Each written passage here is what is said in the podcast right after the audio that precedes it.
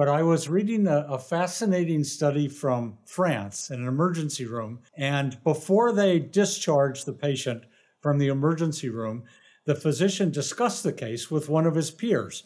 And it didn't take very long, just a minute or two. And what they found, they, they, they followed the outcomes of these patients. It reduced the rate of adverse events by roughly 40%. Hello, and welcome back to the Medical Protection Podcast, our headliner series, where we keep you up to date with the latest in research and news. My name's Dr. Stephen Priestley, your host for this series on diagnostic error and safety. Today, I'm very excited to be talking with my guest, Professor Mark Graber, in our podcast titled Diagnosis A Team Sport. Mark Graber is joining us from California, United States. Mark's a world leader in the field of patient safety and, in particular, has contributed enormously to our understandings of diagnostic error and, just as importantly, to the science and strategies that we need to take to improve our diagnostic abilities for the sake of our patients and ultimately ourselves and our families. Mark founded the Diagnostic Error in Medicine conference series in 2008 the Society to Improve Diagnosis in Medicine in 2011, and the journal Diagnosis in January of 2014. In recognition of his contributions in bringing diagnostic quality and safety to greater, to greater attention, Professor Graber received the John Eisenberg Patient Safety Award from the National Quality Forum and the Joint Commission in the US in 2014. The number one recommendation of the landmark National Academy of Sciences Improving Diagnosis in Healthcare report in 2015 was to improve teamwork in the diagnostic process. And this was a major departure from the classical approach, where the physician was in some ways solely responsible for diagnosis.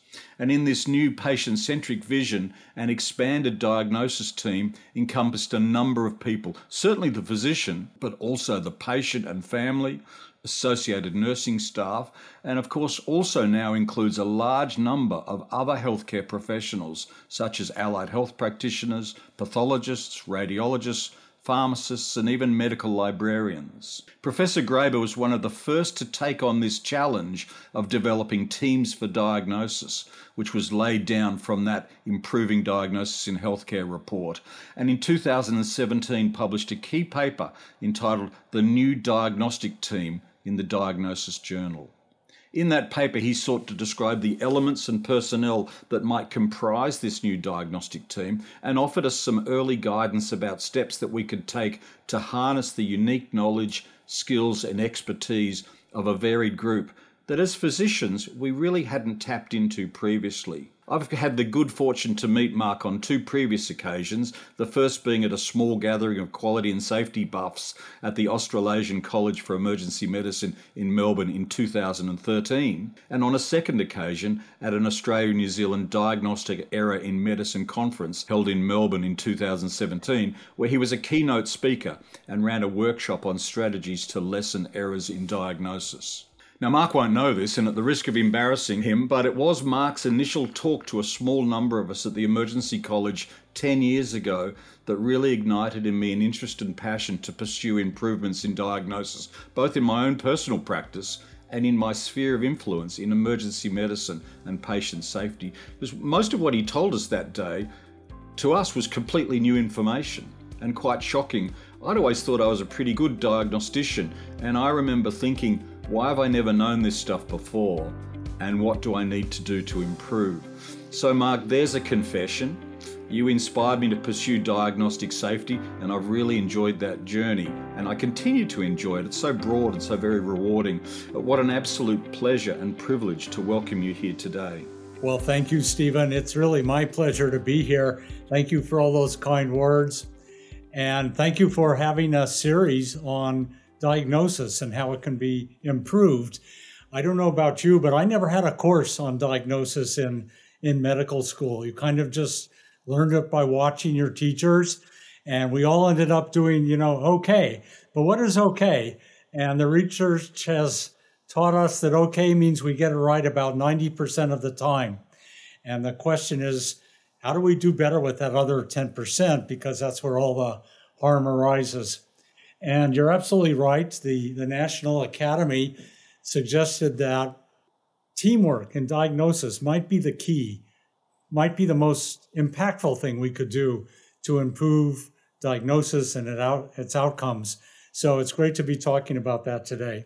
Yeah, that's um. It certainly it was the well. What do you think made it the number one recommendation? I mean, what is it a you know in your experience about teamwork that is actually really going to enhance our ability to be more accurate and safer when we're dealing with patients and trying to come up with an explanation for their health related condition? Yeah, Stephen, there were really two lines of thought that led to that recommendation to focus on teamwork. The first realization was that so many diagnostic errors arise from breakdowns in clinical reasoning in the cognitive aspects of diagnosis. And that's just how we are. It's, it's a personal thing, and, and we all have our tendencies, and we all have a certain set of experiences that we draw upon. And what we've learned is that all those cognitive steps are fallible. They none of us are perfect in our clinical reasoning. We are not ideal thinkers by any any means, and that's where so many diagnostic errors arise. And the experts in this, uh, the psychologists who understand cognition, tell us it's really very hard to change how you think. And really, a better approach is to get other people involved to help you because fresh eyes catch mistakes and it brings a second perspective into the process. And, you know, if you're married, are you married, Stephen? You'll you'll appreciate this. Uh, I I am married. It's quite a team. I've got to tell you. Yeah, yeah, absolutely. Everybody who's married can relate to this. It is so much easier to see the flaws of someone else than it is to see your own, and that's one of the the foundations of why teamwork is so important. Um, that's just one factor, and the second one was that this comes straight from from aviation safety. Um, I don't know if you remember the the Tenerife disaster in 1977. Uh, 583 people lost their lives. It's the largest loss of life in any aviation disaster in history. And it was the result of a collision between two planes that were trying to take off at the same time on runways that crossed each other. And at, at its root, it boiled down to the pilot of one of the planes not listening to his co pilot who was saying, We can't take off. There's another plane. You have to abort. And the pilot disregarded that and continued on. And that was the, the res- resulted in the collision. So that's why there's two pilots in every cockpit, because in aviation, they, they've learned the value of teamwork and it's, it's enforced all across the board. And it plays out in medicine too. You know, if a second pathologist looks at the same set of slides as the first one, they will change the diagnosis two, three, four, five percent of the time. And the same is true in radiology. A second reading will change the diagnosis, maybe three, four, five percent. And even in internal medicine, if you send the same patient that you've thoroughly analyzed and you, you think you've got it right for a second opinion, that diagnosis will change 10 to 15% of the time. So we see in all of these settings that teamwork has value and can improve diagnostic outcomes. Yeah, actually, that um, Tenerife disaster, I'm very familiar with. With that, I, I remember that was really the start of of looking at hierarchies and human factors and the the advent of crew res- crew resource management and yeah the importance of of flattening a hierarchy uh, when it comes to safety around teams and and I guess that's the same sort of approach in diagnosis. Let's let's flatten the hierarchy and involve lots of different folk with with unique expertise and, and importantly different perspective and bring that together. Mark, you've mentioned um, pathologists and radiologists, but in that expanded team, there's a, there's a lot more members um, that you would uh, that we believe have a critical role to play in a diagnosis team. Are you happy to just to describe a little more in a bit more detail what a team would look like? Yeah, Stephen, the, the teams will vary depending on the situation and the resources you have. And basically, it's everybody who touches the patient can play a, a role in this. Um, I was talking to a group of pharmacists, you know, and these days if you're sick with something, it's kind of hard to get an appointment to go see your primary care person. So a lot of people wander into the pharmacy and start talking about their diarrhea or their abdominal pain. And the pharmacist may be the first medical professional that a patient encounters. And, you know, they've not been to medical school and they're, they're not terrific at diagnosis. But on the other hand, they are expert at recognizing medication side effects and medication interactions. And they can recognize many common conditions as well as I can. So, I mean, it, it extends out to, to those types of people too. Everybody who sees the patient um, can and should be encouraged to, to be a part of that team. And, and you know, you, you, you mentioned it. Teamwork is not exactly a new concept by long shot, and it's been well adopted in other areas of medicine, in the operating room, uh, in emergency rooms. But applying it to diagnosis really is very novel. And I don't think a lot of people have thought very extensively about what this means and how they could adopt it in their own practice. And it's very doable. So I'm delighted to be having this conversation about it. As, as well as healthcare professionals, you've you've certainly always made the point, and I think many of us are increasingly aware of the importance of uh, patients and families as being part of the diagnostic team. In fact, you know, some years ago that that was thought to be the first step in establishing a diagnosis team is in inviting the patient and family to be uh, participative members of that. Yet we know there are some barriers to patient engagement um, even when invited. I mean, there is, I guess, the issue of communication skills, uh, health literacy. Sometimes patients want to be engaged, but actually can't get access to their medical records or new results that might come come in as a result of tests that are being done to try and make a diagnosis. Uh, how are we going with that? Important sort of foundational activity to have patients and families as engaged diagnostic team members. Yes, thank you for bringing that up, Stephen. The, the patient is the very center of the diagnostic team. And to the extent that you can get them engaged in being your partner, in co producing the diagnosis, you will have better outcomes. And it's not for every patient, but there's evidence that as, as time goes by, more and more patients are comfortable playing that role and working with you as a partner. Uh, and there's excellent evidence that engaged patients have better outcomes in many different pursuits in medicine, and we're starting to see that in our diagnosis world too. Uh, there have been some interesting papers recently about patients who can read their own medical records, which is a big thing in the United States now. It's catching on.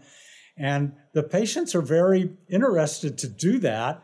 And very commonly, they pick up mistakes in the medical record that could be a problem down the road, like a diagnosis that they've been labeled with that was never really confirmed, or an allergy that doesn't really exist, or an allergy that they do have that isn't noted. So I think having patients be able to review their own medical records is a, is a good thing for diagnostic quality and safety. And I would like to see more patients take advantage of that. Um, and there's other ways that patients can be engaged for sure, I think the most important thing, as you've alluded to, is making them feel comfortable to come back to you if their symptoms change or if they evolve or if the treatment I gave them, you know, isn't working out quite well. Um, that that follow up is so important, and unless you give patients permission and encouragement, and you have time in your schedule to talk to them or to see them, um, you need all those things, and it's really, really important to improve diagnostic quality. One other thing I'd like to mention is there are a growing number of hospitals that have patients on their advisory committees, their patient safety, their quality committees, and that, that's another way, a very important way, where patients can have very impactful input on what happens and on how well patients are treated and diagnosed. Yeah, I think that's um, that's an important development. It's interesting you'd mention what we call in emergencies safety netting of uh, patients, and and you're quite right. It is about giving them a permission to reattend um, if things aren't going along the trajectory that we had anticipated. Um, but I do know of some patients who, you know, have come in and they've had abdominal pain and we haven't been able to make a diagnosis. Someone said, gee, it's not appendicitis. Um, and so they've gone home, the pain's continued on, um, got worse, they've got a fever, and they'll say, oh, well, they said it wasn't appendicitis. So our language um, is so important. And I had the good fortune of speaking with Carmel Crock earlier on in this series about diagnostic uncertainty and how to be able to communicate that effectively with patients. And as you say, ensure that they know that they can, can come back um, for another visit. Um, just uh, when I think of diagnostic teams, Mark, uh, I guess my mind immediately goes to my work in the emergency department, where, where I do have access to large numbers of, of expert clinicians who aren't doctors. Uh, our nurses, our pharmacists, allied health, mental health clinicians. Uh, and let me tell you that knowing something about the physician only diagnostic error rate I make absolute sure that I use all of them um, because I, I, know that that uh, is going to improve my accuracy. Uh, but many of our listeners on this podcast uh, actually might be working in primary care. They might be in very small practices, maybe even a solo practice. Who are the members of a diagnostic team in a small primary care practice? Yes, great, great question, Stephen. Um, and the two people most easily accessible will be other clinicians, your peers, and the nurses who are working with you. Um, just a couple of comments on on peers. We, most of us are not in the habit of discussing cases with the the people that we work with. But I was reading a, a fascinating study from France, in an emergency room in France, and before they discharged the patient from the emergency room, the physician discussed the case with one of his peers. And it didn't take very long, just a minute or two. And what they found, they, they, they followed the outcomes of these patients. It reduced the rate of adverse events by roughly 40%. Just these informal conversations with a peer. So that's something I think a lot of people could do in their practice setting if there's another physician around uh, who's willing to give you a few minutes could be very valuable. Um, and the nurses are incredibly important. Um, nobody knows or spends as much time with the patient as the nurses do. They, they know them in many cases better than we do.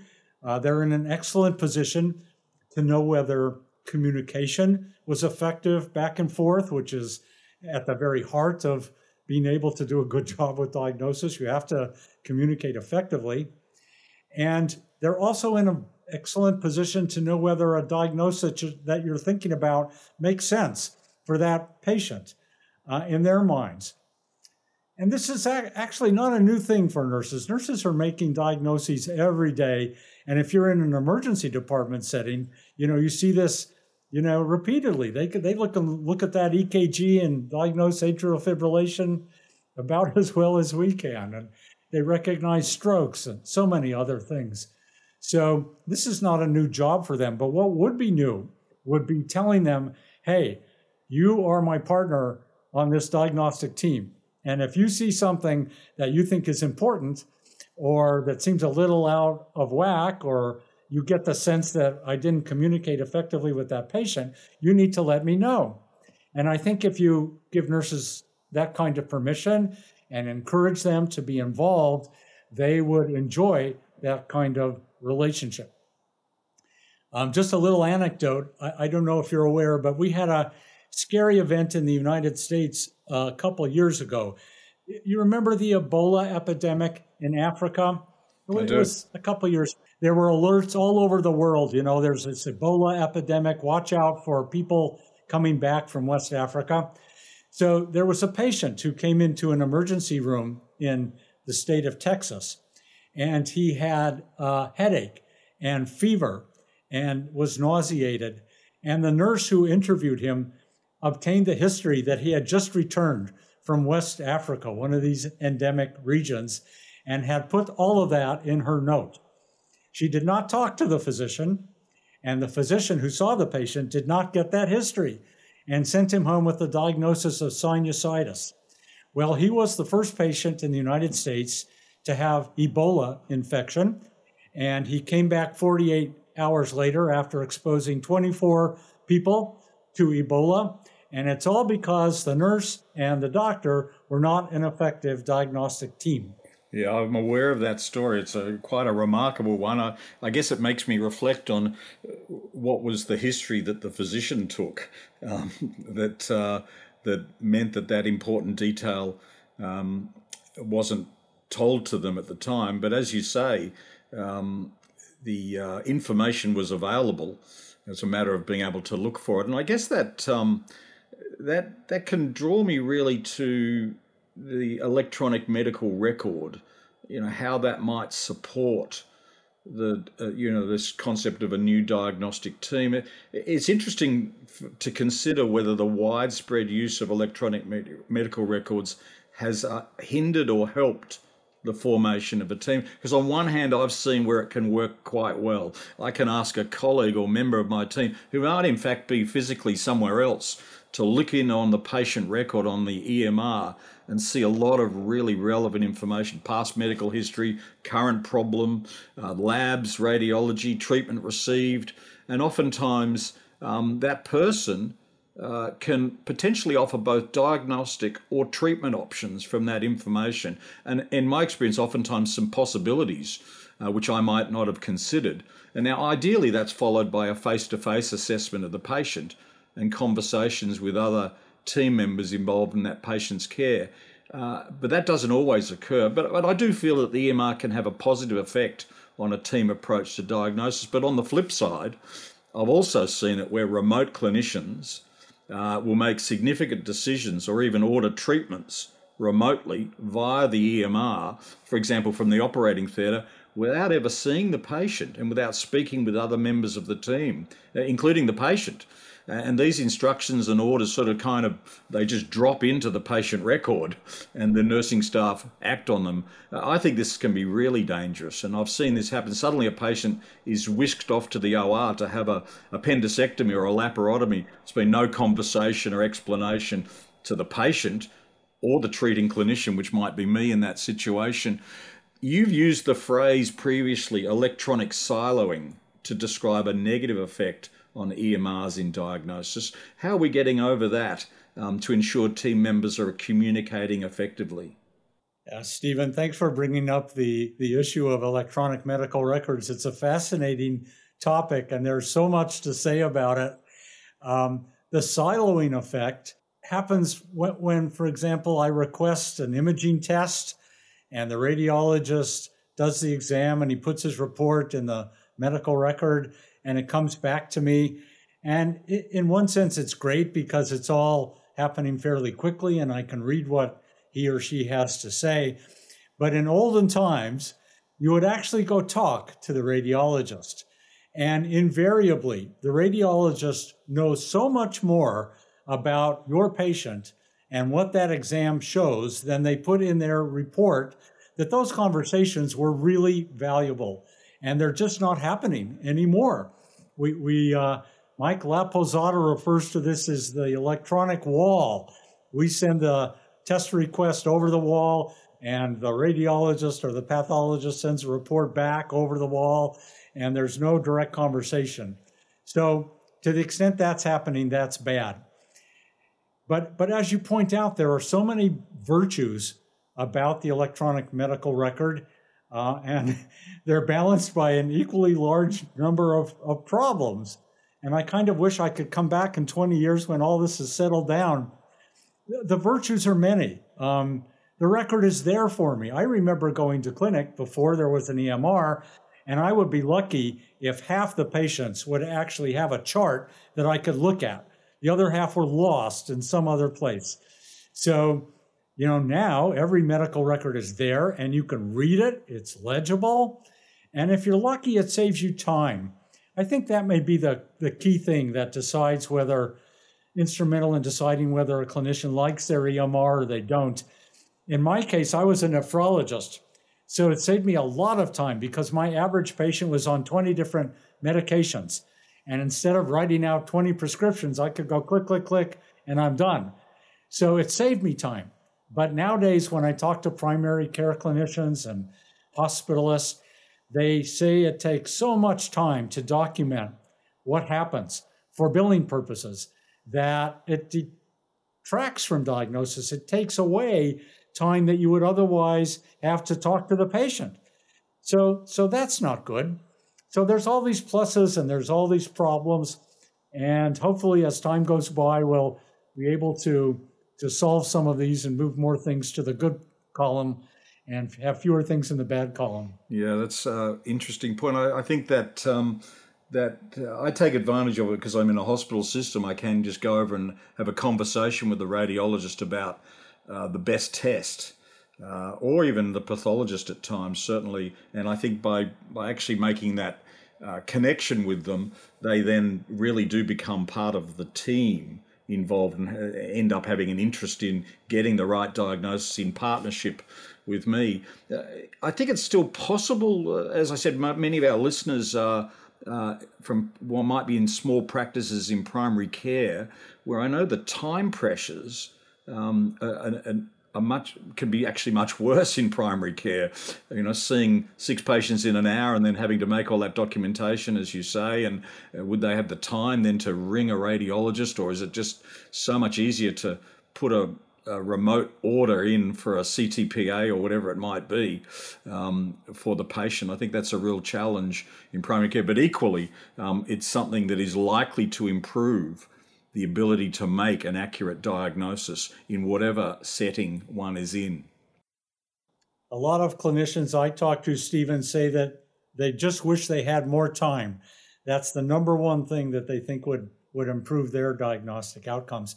You know, but while we're on it, we should talk about the new kid on the block, which is telehealth, virtual consults, and virtual visits, because this may be part of the answer. Uh, there are interesting papers out now that you can have virtual tumor boards that bring more people into the discussion, and the patient can even be there during the discussion of, of their case. Uh, there are uh, studies that show that you can get consults easier and faster and better using telehealth. So this may be maybe a good thing that's come along and could help us a lot. Yeah, can you just explain to for me and for our listeners uh, what a tumor board is? It's not a term that I'm familiar with. Oh yeah, sorry. So in the states if a patient has a new diagnosis of cancer, many organizations, it's hospital based, will have a conference where the case is presented by their primary care person or perhaps an oncologist, but the radiologist is there, the pathologist, the surgeons, and uh, it's an opportunity to discuss what exactly is the diagnosis, what is the stage, what is the best next step. Uh, should it be surgery? Should it be radiation? Should it be chemotherapy? Should it be watch and wait? And these are very um, interesting and ideal, I would say, ways to manage a patient, to have all these people with all this expertise in the room talking together. Yeah, I think that's great. And, and that would obviously include the patient and or family members uh, in that type of telehealth meeting? Yes, ideally. Um, it, it happened almost never before the age of telehealth. But I'm hearing now that there are tumor boards where the patient can just participate the same way they'd be on a Zoom call with somebody and it's working out quite well. Yeah, I have um, read some of that uh, that those sorts of case conferences, and specifically involving patients and important loved ones or important relatives who physically mightn't be able to attend the hospital because they're remote. They couldn't attend that meeting at the hospital, and the advent of telehealth, as, as I would think, has enabled both the patient and perhaps even decision making relatives um, or interested relatives in being becoming part of the conversation more easily than trying to make travel arrangements and things, particularly if someone is living a, a longer distance away and or even uh, even internationally. Yeah, that's a good point. You know, and having another person there with you is often uh, advantageous. Uh, when you're the patient, you're under a lot of stress, so you have trouble remembering everything. But if you have a family member or a friend there with you, they may say, "Hey, you forgot to tell the doctor about that time you were in the hospital," and and had the reaction to amoxicillin or whatever it is that may be relevant. Uh, and you know, Stephen, we're all going to be patients someday. And you know, it's it's good to keep in mind that having somebody with you is a best practice when you're receiving medical care. Uh, we should all be keeping all of our tests together and all of our consults because if you go see a doctor, a new doctor, they may not have all of your electronic records. So these are things we should all do as patients and things we should recommend to the patients we take care of ourselves. Yeah, it's great advice for, for us as, as patients and family members, but also as clinicians to make sure that we're uh, explicitly inviting family members to, to attend and be be part of any diagnostic formulation or, or discussion of treatment. Listen, Mark, uh, we're running a bit out of time, but I do want to finish up on something um, that's important. Uh, I was interested to to read that you, in the past, have specifically included medical librarians in the contemporary diagnostic team. Uh, can you tell us a bit more about how they can contribute? Oh, sure. This was one of the the the best things that ever happened to me when I was attending uh, on the inpatient teams. We we had a medical librarian in our medical center, and they you know they sat in their own building and did their own own thing. But we invited her to come with us on rounds, and it was an epiphany because we have all these questions that arise in the everyday course of taking care of patients that we never take time to look up and the medical librarian uh, enjoyed doing this and was able to provide us with answers to all of these questions. Uh, it brings to mind a study that a colleague of ours did, John Ely. John is a family medicine doctor, and he studied his, his family medicine colleagues in his own practice and watched them over the course of, of a day. And what he found was that on average, there is an unanswered medical question once every hour. So at the end of your day, you've got 10 or 15 medical questions. And what he also found was that only one in four did the physicians take the time to look up. So the vast majority of these go unanswered. And we just go from one day to the next with all these questions arising that we never quite resolve. So having somebody available to help look these things up can be invaluable. And, uh, you know, I think what will replace this very quickly is Google or Siri or Chat GPT, you know, these electronic resources that can link us with knowledge. Yeah, that's a great point. I mean, I know that um, there's a, there's actually, a, as you would know, a number of digital support systems or software that's now available um, that that I've seen a number of clinicians building into their practice, and I mean things like differential diagnosis generators and um, symptom checkers and those sorts of things.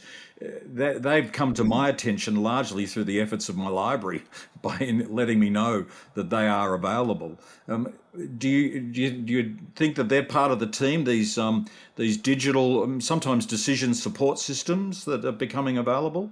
Stephen, absolutely. These things are fantastic. And we talked about discussing a case with a peer. If you don't have a peer available, these symptom checkers are amazing. Uh, the best ones are Isabel or DXplain or Visual DX. I don't have any financial ties, but I've used them all and they're terrific. They are so much better than Google. Friends do not let friends use Google for diagnosis. It's horrible. These specialized systems are amazing. You put in the key findings, and in a couple of seconds, they give you here's 10 things to think about.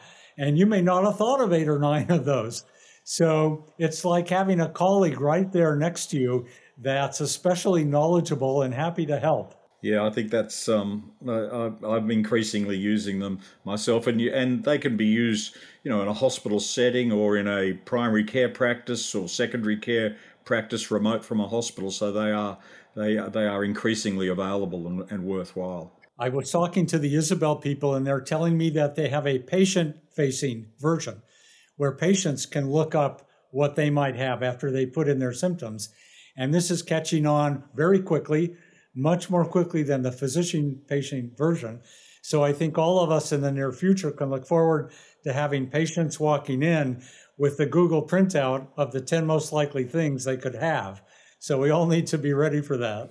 Yeah, I'm not sure I'm quite ready for that. I've had enough Google printouts uh, come through already, but certainly not from um, a software like Isabel that uh, might be a far more refined version. Listen, Mark, thank you so much for the time you've had with us uh, today, the uh, conversation we've had about that, the importance of an expanded team, including the patient and their family, um, in our abilities to improve our diagnostic acumen and and um, you know lessen that error rate that we know, as you said, is you know around one in ten, um, or across a range of different areas. I think some of the insights you've given us and some of your thoughts over many years around this topic have been really valuable. Um, I hope that's been valuable for our listeners. So, uh, with that in mind, thank you again. It's lovely to see you. Thank you, Stephen. Thanks for your interest in improving diagnosis. It's a, it's a timely topic and something we can all try to address. And with that, we reach the end of today's podcast Diagnosis, a Team Sport. We heard from Professor Mark Graber, who shared some of his expertise in relation to the benefits of taking a team approach to diagnosis. Mark reminded us that so many diagnostic errors are related to breakdowns in individuals' clinical reasoning and the cognitive aspects of making a diagnosis, knowing that as humans, we are fallible and will make mistakes.